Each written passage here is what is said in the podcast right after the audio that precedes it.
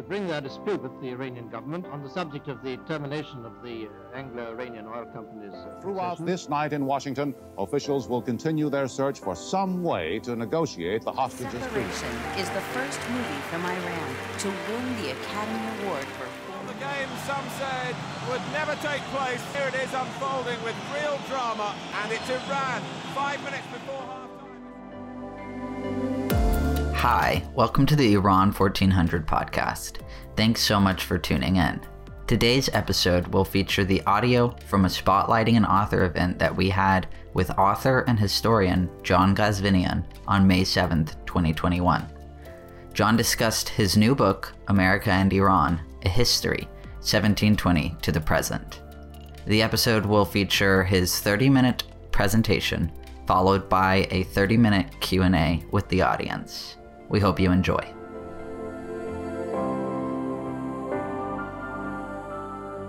a brief overview of the book. Uh, so this is a project I've been working on for uh, m- many years, um, and it came out of this interest in, you know, telling the story. I mean, I kind of looked at this. I thought, you know, as a historian, people have done the history of U.S.-Iran relations before, and and and people will do it again after me. Uh, it's neither the first nor the last book.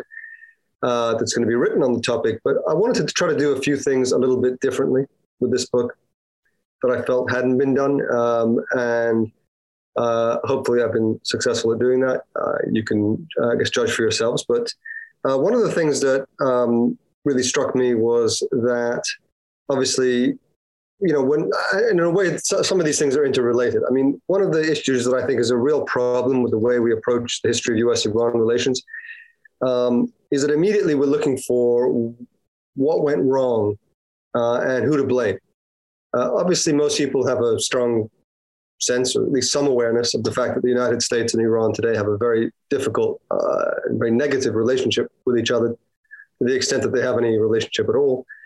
Um, so it's natural that you would come to a historian and say, "Well, help us understand what went wrong. Like, how did you know? How did we get here?" And that's fine. I think that's a very understandable instinct.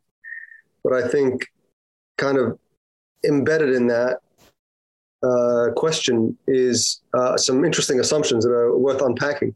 The first for me is, well, if everything if everything went wrong, is the implication that at some at some point perhaps things went right, uh, and what does that look like? Um, I think that's just as interesting for me as a historian. I think this constant fixation on looking at the U.S. U.S. Iran historical relationship as a kind of catalog of uh, failure and hostility and negativity actually misses the larger picture, which is that for the overwhelming majority of the relationship between these two countries, there was deep mutual fascination, uh, admiration, uh, even a kind of mutual idealization. This dates back at least a couple hundred years. Uh, that is what really marks the US Iran relationship historically, as far as I'm concerned. That is what really characterizes it the last 40 years have in some ways been a sort of blip uh, in the big history of these two countries. This was a very, very positive relationship for a long time. The other problem, of course, with, uh, you know, I'll say more about that in a minute, but the other problem with, I think, approaching it through the lens of kind of um, help us understand how it all went wrong is that you're looking for blame. You're looking to say whose fault it is. Uh, you know, and there is this tendency with everything with the US and Iran uh, to kind of look for blame and victims and heroes and villains. Um, I think that's an unfortunate way to approach history because history is not a weapon uh, that you use to kind of hit your opponent with. It's not a, a, you know, a kind of bludgeon that you're using to kind of say, no, you started it, you know, no, you started it. You know, I think the history is actually much richer and much more interesting than that. Of course, there are these moments in history that everyone likes to point to. You know, if you are more inclined to be critical of the Islamic Republic of Iran and more supportive of the United States and its foreign policy, naturally you begin this story in 1979 with the hostage crisis. Uh, you know, when the U.S. embassy was taken uh, by student radicals uh, for over a year. You know, there's this feeling of well, that's where it all went wrong. Before that, everything was great. Okay, um, that's fine. But then tell me more about what do you mean when you say everything was great? I mean, sure, there was a, a warm relationship between the United States and Iran at the political governmental level, but the Shah's government was extremely unpopular, uh, and you know for a lot of good reasons. Uh, and so you know all was not necessarily uh, perfect uh, in this relationship. On the other hand, if you are more inclined to be supportive of the Islamic Republic, or even just more supportive of the Iranian nationalist viewpoint, and more critical of the United States and its foreign policy, you are more likely to point to 1953 as the moment where everything went wrong. Uh, the moment when the CIA, of course, gave its backing to uh, a coup that overthrew the very popular Iranian Prime Minister, Mohammad Mossadegh. Again, it's perfectly reasonable to begin the narrative here and to say, well, that is where everything went wrong. Before that, everything was wonderful. Okay, but again, my question to you would be, well, tell me more. When you say everything was great before that, what did that look like? Most people, I think, who like to point to 1953 have some sense that there was this ideal uh, world before then, uh, but if pressed, actually have a very difficult time really describing it. Like, what was that? Was there a sort of golden age of US Iran relations in the 1940s, 1930s, 20s, 1910s? Um, I would argue, yeah, you could make that case, but you know that is something that I think we don't know very much about. Um, and was it really a golden age? I think that might be a bit strong. You know, I think that um, it was a mixed bag, as things always are. Um, so this is what I was trying to get us away from: is this kind of using history as a as a way to trade blame and accusations. Because I think when you do that, you start to discover some really interesting things. Here is what I found most intriguing about this early history. And of course, I take the book all the way up to the present day. It's not like it's just focused on the early history, but I think by taking a broader, wider lens, this a number of interesting things came up for me. One is that, you know, I was looking at, I kind of wanted to begin not just with the history, not just with the early history, but also with the prehistory, the kind of preconceived notions that these two cultures had of, of each other before they even came into contact. Because I think that's just as important in many cases that, that kind of initial impression you have of someone before you even meet them, uh, before you even meet them and then and then come into conflict with them. I mean, that's a long history. Um, and this was really interesting to me. Uh, one of the things that I discovered is that, well, I looked at the very, very first newspapers ever published in North America, in colonial North America. Newspapers published in Philadelphia and Boston in the 1720s and discovered, much to my surprise, that they were obsessed with Iran. I didn't even think they'd be talking about Iran, but they were actually talking about Iran at great length. You had newspapers in the 1720s that spent 25, 30% of their uh, column inches talking about Iran uh, or Persia, as they would have called it. You had newspaper. I came across a newspaper in Philadelphia published in around 1724 where the lead story was we regret that we have no news from Persia this week. That was a headline story in North America in the 1720s. We're sorry we have, nothing, we have no news from Iran. Now, this blew my mind, as I, and I suspect it's surprising to a lot of you as well. I mean, and the natural question is why? Why on earth would people in North America, why these newspapers be so consumed with Iran in, in this period? Um, and by the way, it's not that they were just really interested in Iran; is that they were also very, very pro-Iranian, uh, and that is what really shocked me as well. So a lot has changed, obviously, but um, so what is the reason for this? And we know we don't have time to get into all of the reasons, but uh, it's a combination of religion and politics.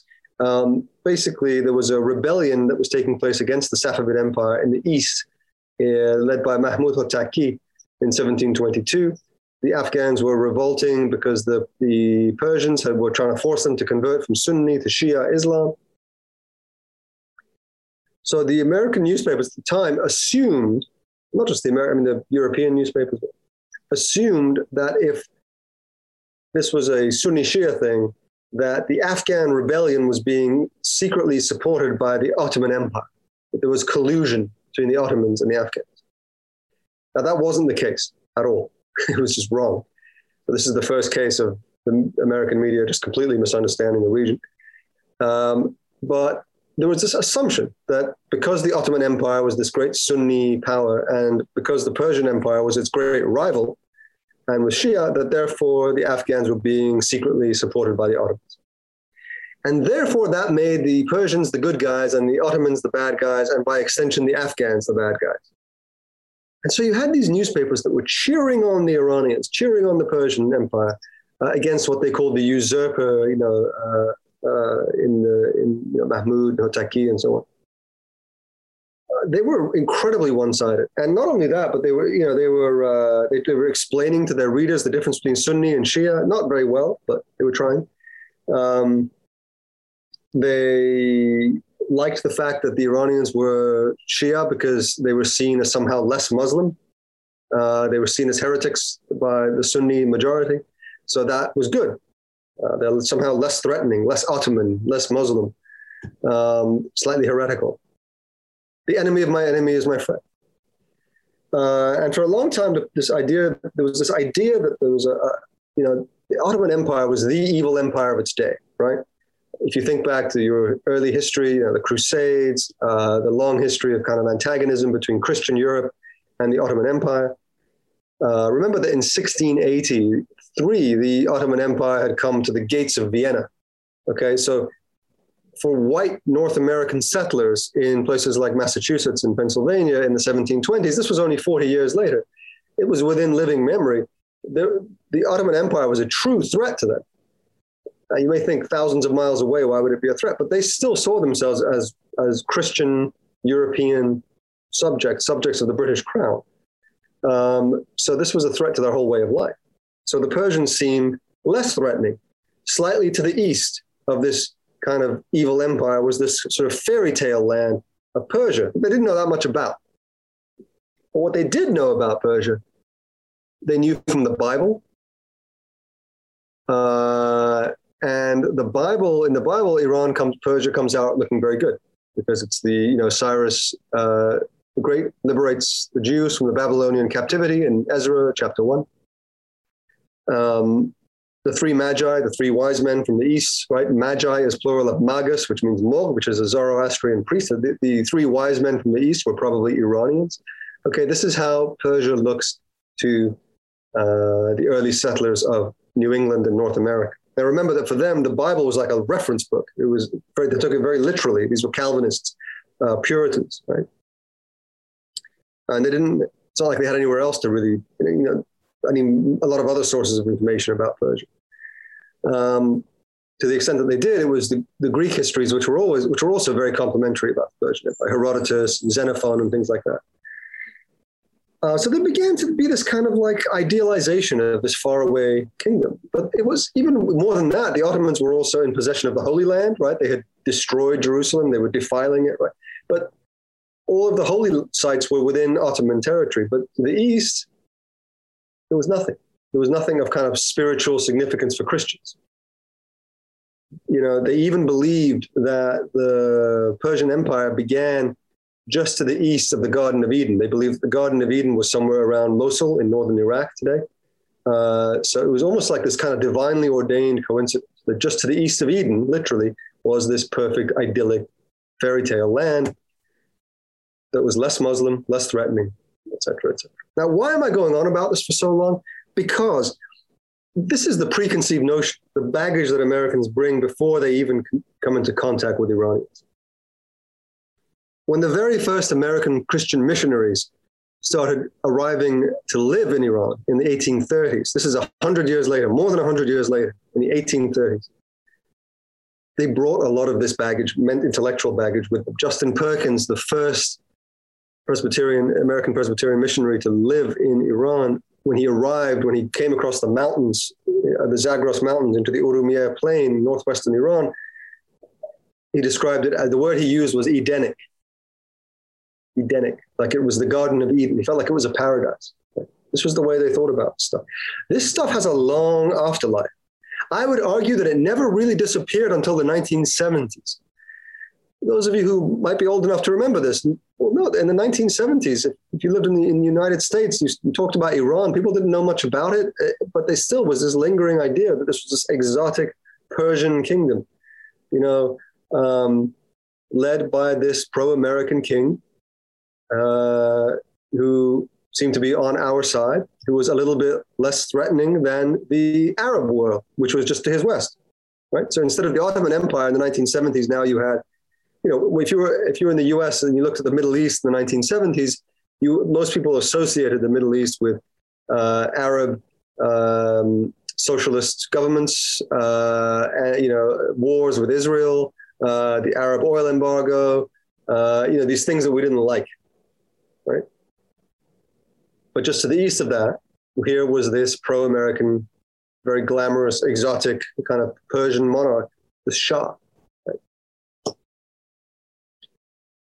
I think that you can draw a straight line between this kind of the, the way these kinds of ideas uh, linger. On the Iranian side, there's a very similar thing, but it's it's similar but different, right? It comes a little bit later. So the Iranians also idealized the United States. Not so much in the 1720s when they didn't know much about it, because there was no United States, but they didn't know much about North America. You know, um, they called it the the Yengi Dunya, the New World. But about 100 years later, by the 1840s, 1850s, Iran, as some of you might know, was really struggling with Russian and British imperialism. Uh, these capitulations agreements, the Treaty of Turkmenchai, all these kinds of things.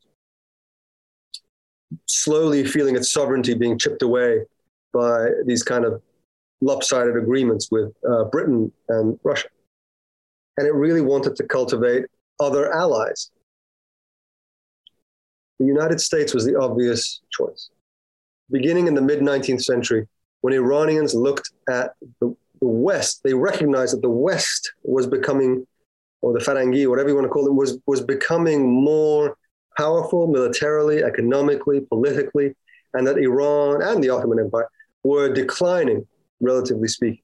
So they recognized that they needed to learn and catch up, but they didn't like these lopsided kinds of arrangements. So when they looked at the United States, they saw a country that was Western, that was European as far as they were concerned. They considered the US a European country, um, but somehow less evil, less imperialistic. What they, what they were really struck by was that the United States had had a revolution against the British Empire. So they saw it inherently as a kind of anti imperialist kind of country. They also saw that the US was a country that didn't seem to want to interfere in the affairs of smaller and weaker countries. And that was really appealing to them. All these American missionaries had come to Iran to start building schools and clinics. But weirdly, their government hadn't established an embassy or a legation, as they would have called it at the time. The US government seemed to have no interest in Iran. And that made it kind of appealing. Unlike the British and the Russians, and to some extent French, Belgians, other countries, that were trying to take advantage of Iran in this kind of great game across Central Asia. Here was a country that had all the advantages of the West, but none of the negative as- associations, the, the imperialism, whatever, greed. This, this U.S. seemed to be this altruistic, anti-imperialist country that understood and left alone smaller and weaker countries like Iran. So, in a sense, this is the equivalent of the East of Eden. This is like a West of Eden. Like this was a, a, a you know, a nicer, nicer, friendlier version of the West. And I would say that remained the case until the 1950s, until the CIA coup in 1953, when the, when the Iranians became really disillusioned with the United States. And the US maintained its version of this until 1979, when Americans became really disillusioned with Iran and with Persia. I think these things are relevant, and I think this is what you get when you start to look at the deep history. There's so much more I could say, uh, but I want to keep this short. I will end on this one sort of anecdote, though. I mean, the very first disagreement that Iran and the United States ever had with each other took place in the 1850s. And this is when the two countries were trying to do their first ever treaty of friendship. They were establishing diplomatic relations in the 1850s. And it took five years to negotiate that treaty. Longer than it took to negotiate the JCPOA. Okay, longer than they spent negotiating the nuclear. And you think, why, what, why would it take five years to negotiate a treaty of friendship between the US and Iran in 1851? There were a lot of sticking points, it turns out, but one of the most fascinating ones to me was that the Iranians were insisting that they wanted to buy American warships and uh, manned with uh, American troops, American sailors, uh, flying the stars and stripes. and have that be part of the Persian Navy and the Persian merchant shipping in the Persian Gulf as a way to send a message to the British Empire, which was at the time very strong uh, in its positions in the Persian Gulf. The United States, for whom Iran was might as well have been Antarctica at this point. I mean, uh, in, we know where it is.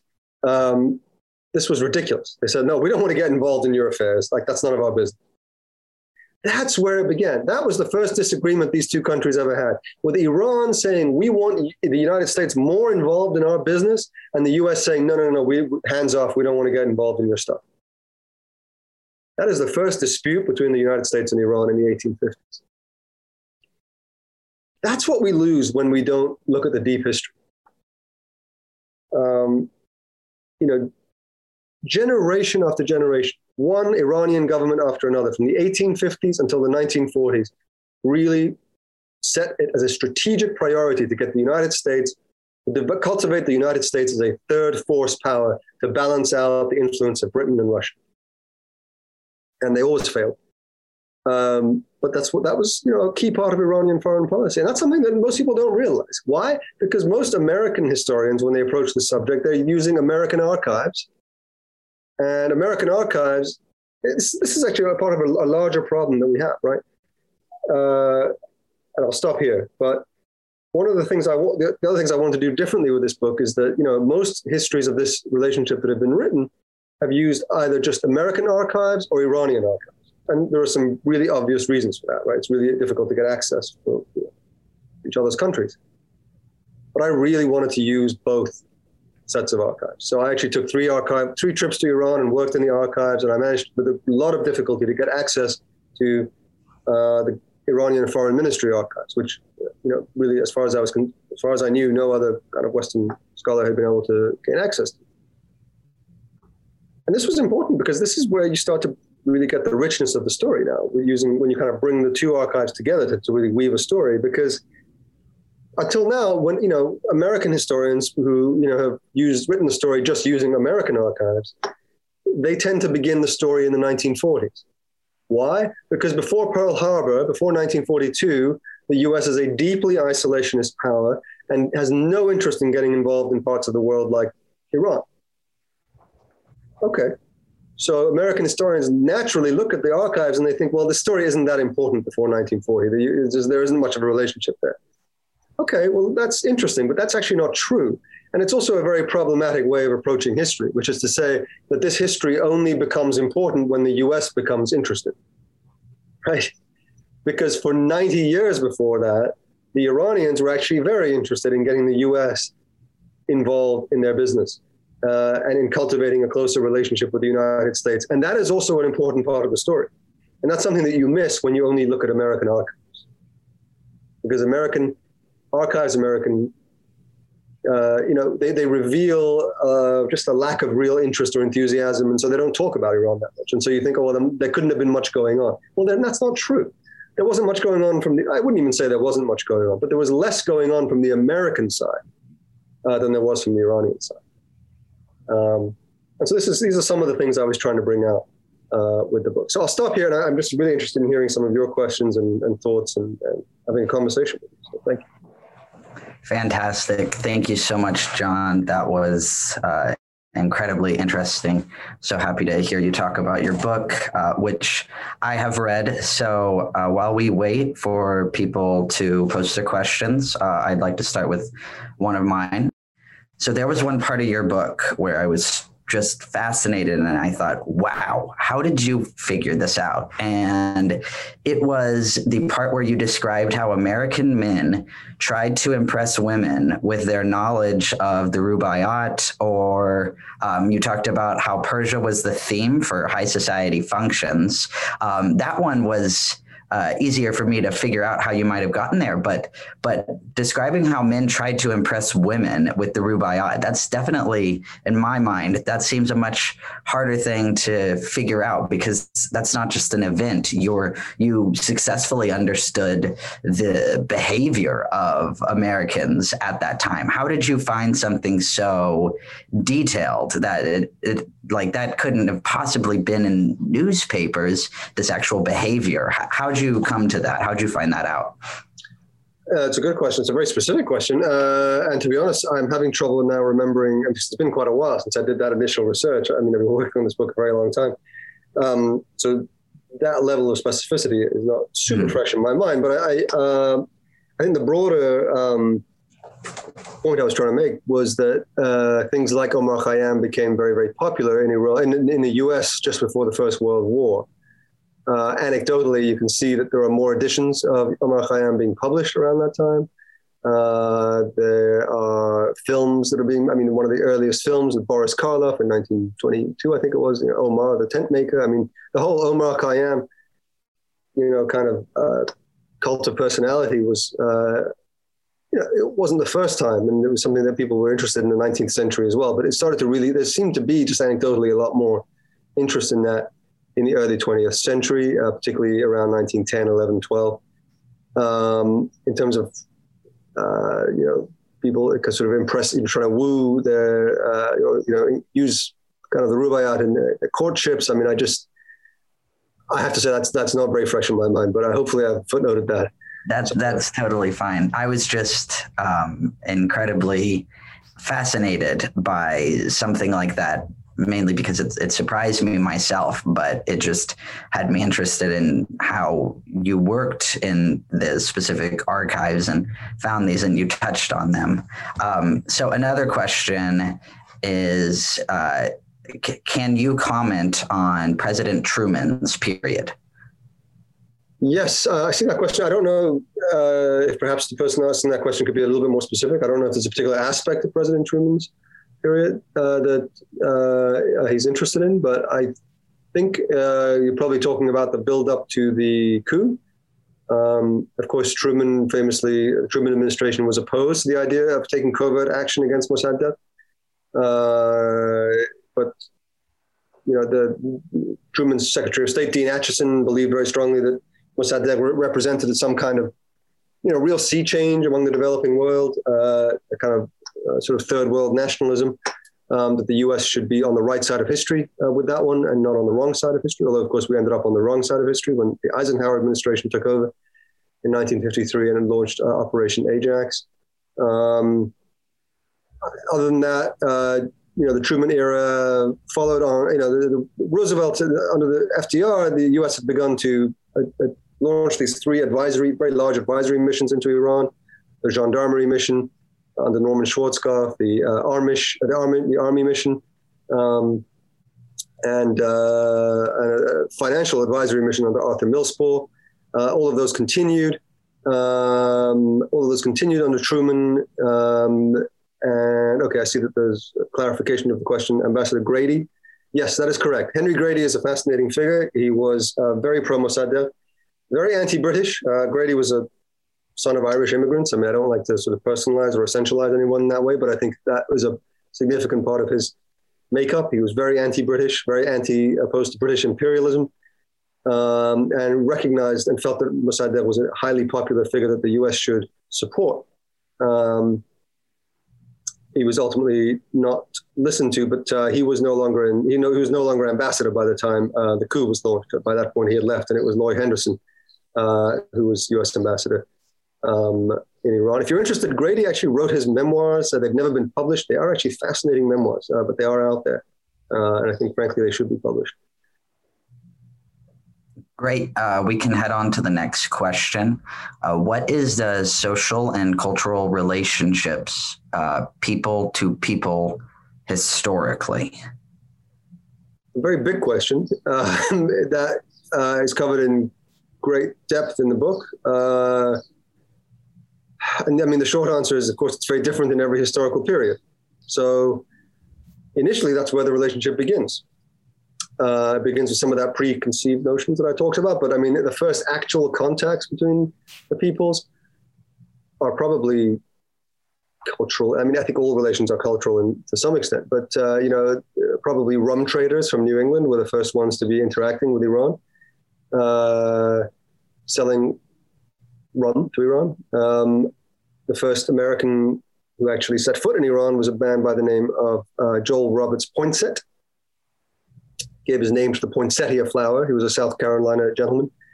uh, who in 1805, 1807, I'm forgetting the exact date now, uh, was traveling through um, what is now our, uh, Azerbaijan uh, around Baku. At the time, it was uh, part of Persia. Uh, but he crossed the border from Russia into uh, the area around Baku. Didn't go all the way to Tehran, but uh, there's a fascinating story that I love to tell with that, where he meets the local village uh, Khan, the local chief, um, and they're having conversations, and they're right, and there's a scribe who's writing down everything they say because they're fascinated by this man from the Yengi Donya, the New World. He says that they didn't even they didn't know anything about America. They they believed they knew about um, France and uh, Napoleon and, and um, uh, they knew about the Tsar and, and, and, Britain and you know all this kind of stuff. He said they didn't. He said they they heard about heard my stories about the new about America and the New World with the same scanty faith that they would listen to an Arabian tale. Uh, you know, it was like a, America was like a fantasy land for them. Um, but one of the things I love about that story is they kept asking him, "Who is your king?" Uh, and this is you know, early 1800s, and he was trying struggling to explain this unique system of government that the U.S. had just come up with, constitutional republicanism, and they weren't having it. They were saying, no, no, okay, but right, but who is your king? Uh, and he says, I eventually gave up, and they, they, were writing down everything he was saying, and he said, I eventually gave up, and he said, somewhere in the annals of Qubba, this small town that he was in, uh, the name of Thomas Jefferson is inscribed as the Shah of, of Shah of America. Um, so, you know, these are some of the, and you know, some of the very first exchanges. And then, as I mentioned, you have Presbyterian missionaries who go over from the 1830s, 40s, 50s.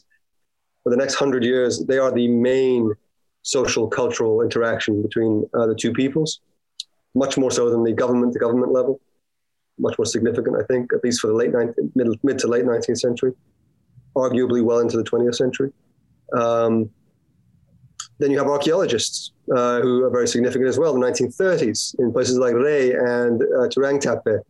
Uh, and uh, my own university, University of Pennsylvania, did a lot of the really important digging in the early days uh, in Iran, as, as, did the University of Chicago and the Metropolitan Museum in New York. And then you have business ties, of course, around this time as well. and then after that, it becomes much more of a, of a high level political relationship from the 1940s, 50s onwards. But even after that, social, cultural, people-to-people exchanges are very important. In the 1950s, you had a lot of these, you know, leader grants, you had people-to-people exchanges, uh, Iranians coming to the U.S. to study, Americans uh, going to Iran in the Peace Corps, which became very, very important from the 1960s and 70s. Uh, Americans helping to establish universities in Iran. Again, my own university played a very big role in this. Shiraz University, or Pahlavi, Pahlavi University, as it was known at the time, was established with a lot of assistance from uh, the University of Pennsylvania, from uh, its president at the time, Gaylord Harnwell. Um, so these are some of the exchanges, and they have not completely dried up since the revolution either. I mean, there have been, particularly in the Khatami era in the late 90s and early 2000s, there were a lot of social, cultural, and people-to-people exchanges uh, as well. And then, of course, the very large Iranian diaspora living in the United States today, these continue um, informally, although obviously not supported by any kind of official um, official uh, bilateral relationship? That's a very long answer, but it was a very big question. So I don't, don't know which period in history you're interested in. Fascinating. Thank you so much, John. Uh, the next question is Did the creation of the US Constitution have any influence on Iranian intellectuals during the constitutional period of 1906? The US Constitution specifically, I've, I've seen no evidence of that. But here's so the Iranian constitution of 1906 is based, was based largely on the Belgian constitution. But as I argued, actually, this, this ended up getting cut from my book, but as I, as I, I, I believe that actually there were many influences for the constitutional revolution. You know, we know that the British were very influential, but yeah, I don't think that was the only, you know, the French. I think there were many, many different ideas about constitutionalism that were being floated around at the time, uh, French, Belgian, British, as well as even, you know, uh, Japanese uh, was, you know, Japan was inspirational uh, in many ways uh, because of the, the kind of war they were they were fighting with the Russians around the time. The, the stuff that was going on in the Ottoman Empire, what would eventually lead to the Young Turk uh, rebellion. So I think this was part of an atmosphere of kind of intellectual ferment. But one of the things that's really struck me is when I look at some of the reformist newspapers at the time, particularly like the newspaper Tarbiyat, which was published by uh, Furughi, uh, in the late late 90s, early early 1900s. He talked a lot about American constitutionalism, about American democracy, American uh, political system, about Benjamin Franklin and the founding fathers, and there was a lot of stuff like that in there. Um, so I think that was all in very much in the air um, uh, at the time. Great, thank you. The the next question, uh, in your opinion, who controlled the master narratives in Iran and in the U.S. about each other? Who in the elite class? Uh, recent rhetoric would be the Great Satan versus Axis of Evil. What was the master narrative before this one? Um, it's an interesting way of asking the question. I'm not sure what you mean by master narrative and who controlled the narrative, but I mean I can tell you what sort of forces shaped the narrative um, I think that, uh, and again, uh, depends on what period you're talking about. Um, but if we're talking about this under the Shah's regime, of course, this, the Cold War is the dominant thinking of, for everyone, uh, both in Iran, and especially in, in the United States. And, and, the Shah was a very loyal Cold War ally of the United States. He was, I think, genuinely, temperamentally anti-communist in his thinking, uh, and that was very convenient for the U.S. Um, he was a reliable kind of pillar of American policy. Uh, and I think that really helped to shape the narrative, basically, uh, in both countries. Um, you know, Iran was always presented in U.S. official parlance as a, an island of stability in an otherwise troubled region. Uh, though I think, of course, famously, right up until the end, the U.S. was simply not aware of how troubled Iran itself actually was. Um, uh, and in, in, in, in, Iran, as I say, that the narrative was mixed in the 1950s, 60s, and 70s, especially among liberal middle classes. Uh, there was a lot of resentment against the United States for the overthrow of Mossadegh in 1953. Uh, the left was temperamentally anti-American anyway. Uh, you know, but at least on the official level, you know, the U.S. was generally presented in a very positive light uh, in uh, in Iran. Um, before the Cold War, there isn't so much of a master narrative as there is these kind of exchanges that I've already uh, kind of touched on. So I don't know. I hope that helps to answer the question. Thank you. Uh, the next question is Do you have any comments regarding the approach and relationship of the two major parties, uh, Dems and GOP, in the US with Iran, uh, government and politics, society and people, economy and trade, in particular since World War II? It's a very interesting question, actually. Um, I enjoyed that question in a lot of ways. Uh, I think the answer is that it's changed a lot. Obviously, a lot has changed since World War II. Um, taking it chronologically, in those early days, 1940s, especially 1950s, early Cold War, the well, obviously, famously, the Democrat, you know, Truman didn't want to overthrow Mossadegh, and Eisenhower did. You know, so that's one very big difference. But that comes out of a very different way of thinking that the Democrats and the Republicans had about the Cold War in its early days, especially in the 50s and into the 60s. The as a generalization, the, the Democrats generally believed, and they, they were both committed to fighting communism, but the Democrats generally believed that the way to do that was to give in the in the third world, as they call it, in the developing world, was to give people less reason to turn to communism. So to support people like Mossadegh, to support you know social democracy where it existed, um, to support governments that were uh, broadly speaking attending to the social welfare and well-being of their people, uh, that were creating social safety nets, political reforms, popular participation. The idea being that if you could get people to see that there are rewards for for not turning communist, that you know people's lives can be bettered, the lot that poverty can be eradicated, but then they have no naturally have no reason to become to turn to communism. Um, the Republican approach to the third world uh, was very different. It was anything that looks, sounds, or smells like a communist is a communist. That you should give no quarter. That you should be as careful as possible. That, that the social democrats in countries like Iran, it's not just true in Iran, um, but throughout the developing world, that these countries were not ready for democracy. Uh, they weren't really ready for European, Western European style social social democracy or democratic socialism. Um, that that kind of approach would lead only to instability uh, in weak countries, countries with weak institutions, and that instability would then be taken advantage of by Soviet agents to provoke a communist revolution, uh, and that therefore you had to be really tough uh, and support tough strongman rule, anti-communist strongman rule like the rule of the Shah. That was one big difference, very big difference between Eisenhower on the one hand and Kennedy, for example, who came along and really pushed the Shah in the direction of reform.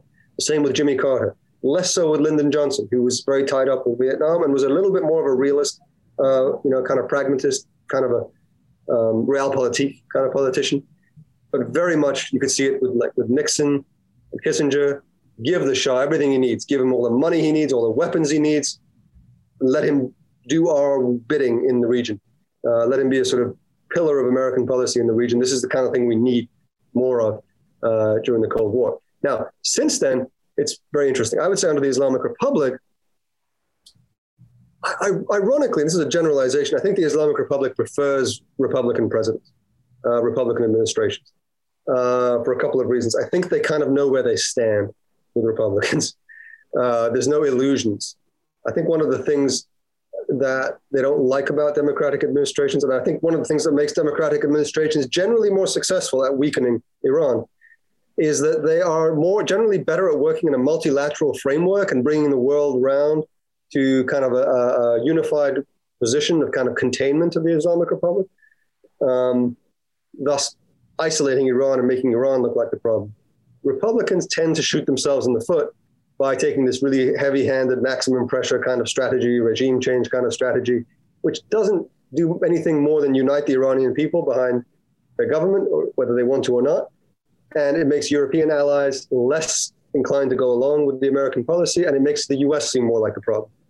Um, the other reason is I think that, you know, frankly, they, they, so I think that the Islamic Republic just feels like there's like a more straightforwardness and an honesty about the Republicans. It's like the Democrat, you know, the Democrat, to be honest, you know, it's like there's this feeling that like, well, the Democrats are still, they still have the same goal, which is to weaken and, and isolate Iran, but they're just better at it. Um, and they're maybe less honest about it. You know, they kind of come out with this kind of nice, soft language about unclenched fists and whatever, but you know, at the end of the day, all they're doing is putting more sanctions. I mean, the Obama presidency, you know, the first term at least, you know, it was nice rhetoric, but actually increased sanctions and isolation on Iran. Um, so, you know, that's a huge generalization. You know, and then let's, let's not also forget that it was during the Reagan administration that Iran was actually buying weapons from the United States. So, I mean, I think that uh, in some ways it's counterintuitive to what we might think, but that's just a, a huge generalization. Thank you. Uh, in your introduction, you mentioned that the U.S. gave its quote backing to the coup. Was this deliberate, and you don't think the U.S. themselves instigated the coup? Um, no, I think they did. Uh, so I'm being deliberately. It's a, well, the only thing that's deliberate is my deliberate choice of language uh, to try to be careful because I know sometimes people get a little bit touchy around this stuff. There is a, and I would warn you all not to be taken in by this. There is recently, unfortunately, a highly, highly um, ahistorical uh, and ideological attempt by some people uh, to try to rewrite history and act as if the, the play down the U.S. role in the coup in 1953 to the point where it almost seems insignificant.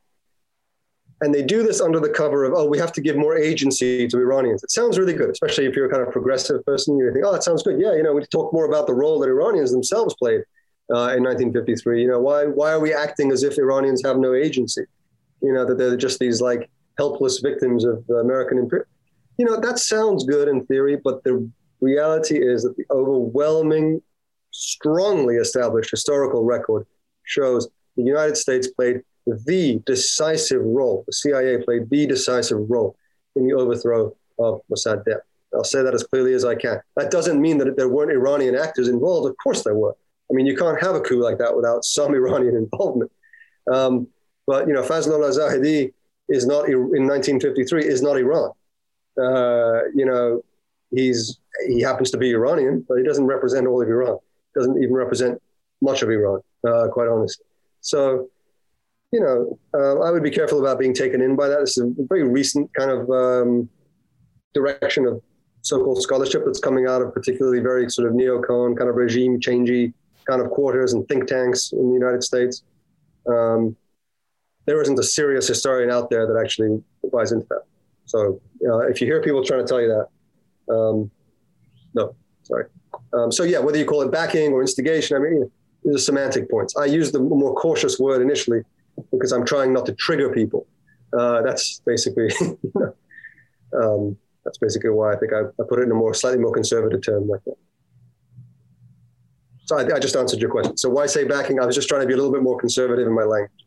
Thank you. Uh, I have another question. You wrote that in the beginning, uh, that beginning in the late 1960s, the U.S. government and media was bar- bombarded with letters from students and other Iranian Americans attempting to raise awareness of the cruelty of the Shah's regime.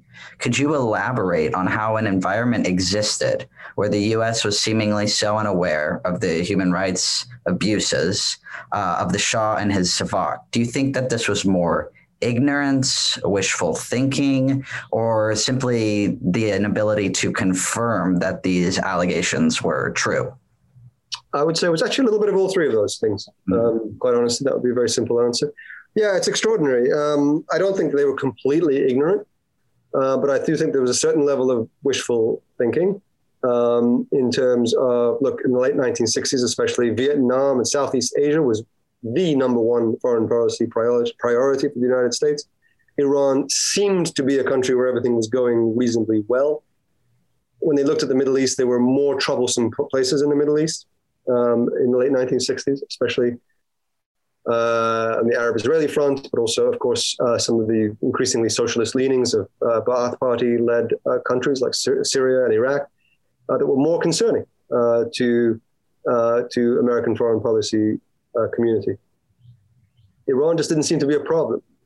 Uh, it's a little bit like um, I don't know Morocco today. You know, has this feeling of like okay, or Jordan. It's like oh, everything's fine. I mean, is everything fine? No, nothing's nothing's ever fine anyway. I mean, there's always something, but there's this feeling like well, these aren't serious problems. The Shah, you know, has his you know, seems to have good, strong control uh, of the situation. And frankly, the people they were hearing from disproportionately were educated, middle class students, a lot of Iranian students studying in the US. So it was easy to kind of say, you know what, this is a kind of elite, you know, preoccupation. This is not, most of Iran is, you know, this, this is not a pre revolutionary state. And indeed, it wasn't in the late 1960s. I would not want to imply that they should have been somehow alarmed and said, oh my God, we have a crisis. No, they didn't have a crisis on their hands in the late 1960s or late 1970s, or sorry, early 1970s. But by the late mid to late 1970s, yeah, there was you know starting to have a crisis on their hands, and by that point, they just didn't see it coming. Same reason that many countries didn't see it coming. I mean, the, um, the remember that by the 1970s, the, the Iranian government did not allow U.S. embassy staff, including CIA agents, to leave the embassy without the being accompanied by a Savak agent. So that just there goes your intelligence gathering right there. You're not going to get any kind of you know, real intelligence on the country. Uh, and the US deferred to the Shah because he was such an important ally. Um, so it's a little bit of all of those things.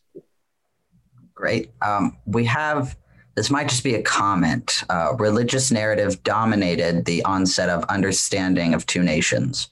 It continues to be so even today. Opposition slash hatred of some senators today, justified or not, smacks of the same. So that looks like a comment. If if you have any comment to that? Sure, I fully understand the comment, but I think it's saying that um, a lot of the antagonism has is being driven by sort of relig- religiously informed um, in both countries. I think. Um, yeah, I think there's some of that. I don't think that explains everything. I think there are a whole lot of reasons why the antagonism continues to this day. I think there are stakeholders both in Iran and in the US and uh, in the region that do not want to see a better relationship between Iran and the United States. You have hardliners in Iran, uh, hardliners in the US, uh, the Israelis, the Saudis. I mean, there's a lot, a lot of people who were quite happy to see this antagonism um, continue and not all driven by religious, but in fact, I would even say most of them not really even driven by religion per se. But I think that it, it comes into it, sure. Um, I hope that answers the question. Thank you. Uh, the next question is Do you think there will ever be a large scale military conflict between Iran and the US and why? No, absolutely not. That's an easy question. I've been saying that now for 20 years, and everyone thinks I'm crazy. I think the first time that people stopped telling me I was crazy was about a year ago after the Qasem Soleimani assassination. Because if ever there was a moment where it looked like the war would break out, that was it, and it didn't. Uh, and to me, that really indicated exactly why I've always felt this Because at the end of the day, neither country has any real appetite for going to war with the other for a whole host of reasons. Uh, it would be absolutely catastrophic for both countries. Um, the, every single time they pull back, they pull back. Uh, you know, I think the rhetoric of war and regime change has been instrumentalized and has been useful in the United States for achieving certain ends uh, at various points. Uh, getting the Iranians to believe that they might be under threat uh, in 2003 and 4 and 5 played a pretty decisive, you know, or you know, uh, was used as a way to kind of like, you know, put pressure on them for their nuclear program. Um, you know, and vice versa. I mean, but no, I mean, I, neither country has anything to gain from going to war with the other. It's, you know. Thank you. Uh, the next question looking forward, what's your assessment of the future relations between the US and Iran? What are the signposts or change in the relationship for better or worse? As a historian, I'm not always very comfortable in the future, a little bit more comfortable in the past. Um, so predictions don't come easily to me, but I think that um, uh, you know I think in the short term, no major change. I think even if they're able to do a deal in Vienna over the JCPOA, I think it'll be sort of kicking the can down the road and taking us back to the, to the old days of kind of containment. I don't know if the Biden administration is seriously interested in building on a potential a potential deal with Iran to um, kind of reset its relationships in the region somewhat. I think maybe a little bit. I think that was Obama's ambition, um, but I think he was very quickly uh, thwarted and frankly outsmarted by the Israelis. Um, you know, this idea that the U.S. needs to reset its kind of alliance structure in the region. I think that would be great. Frankly, I think the U.S. needs a more diversified set of, you know, kind of friendships. But it's not like these two countries are about to become friends overnight. You know, we're not going to. It's not going to happen anytime soon. You're not going to have, you know, Biden and the Ayatollah like you know having a summit meeting, you know, somewhere. It's just. Um, I mean, maybe these are famous last words, and I'll be proved wrong. Uh, but I don't see that happening anytime soon. Um, in terms of signposts, uh, I think we. I think you know what? I'm a, I don't believe in signposts anymore because I think that this has been the problem all along. Has been this kind of incremental approach. I get it. I understand why it makes sense. You know, that's. But I actually think that serious hostility of this kind, you're not going to put it aside incrementally because there have been so many steps, so many moments when that could have happened and it hasn't. Uh, and I think that is because you have these different stakeholders, both in the U.S. and Iran and in the region, that, that will find ways to undermine any kind of incremental steps. I think that what is needed is a major, serious, you know, kind of um, uh, summit meeting, even though I realize it's probably not going to happen, you know, a serious commitment to, uh, you know, coming together and ending uh, hostility on both. that requires both countries to exercise extraordinary leadership and have an extraordinary desire to, to have a transformative moment uh, in their relationship, where everything gets laid on the table and negotiated at a summit meeting. But I, I don't. That's not. I don't think that's in the cards right now. Thank you. Uh, and we don't want to take up too much of your time, but to end the event on a, lighter note, uh, you might have already gotten into this, but what to you was the most interesting thing that you learned during your research? Um, yeah, I think I have touched on. I mean, basically, it would be just just how how warm and positive this relationship was, and for for how long. I think I hadn't expected to find that mm-hmm. uh, and how far back it went, uh, and how positive it was. Um, yeah, I think that that is something that no one working on U.S.-Iran relations necessarily expects to find. Um, and uh, it was a pleasure to discover because I think it reminded me that things don't need to be like this. Uh, and I'm, you know, I'm not even though I'm not very optimistic, as I just indicated with my last answer, I am very idealistic uh, I do believe that there is no reason why these two countries can't become friends.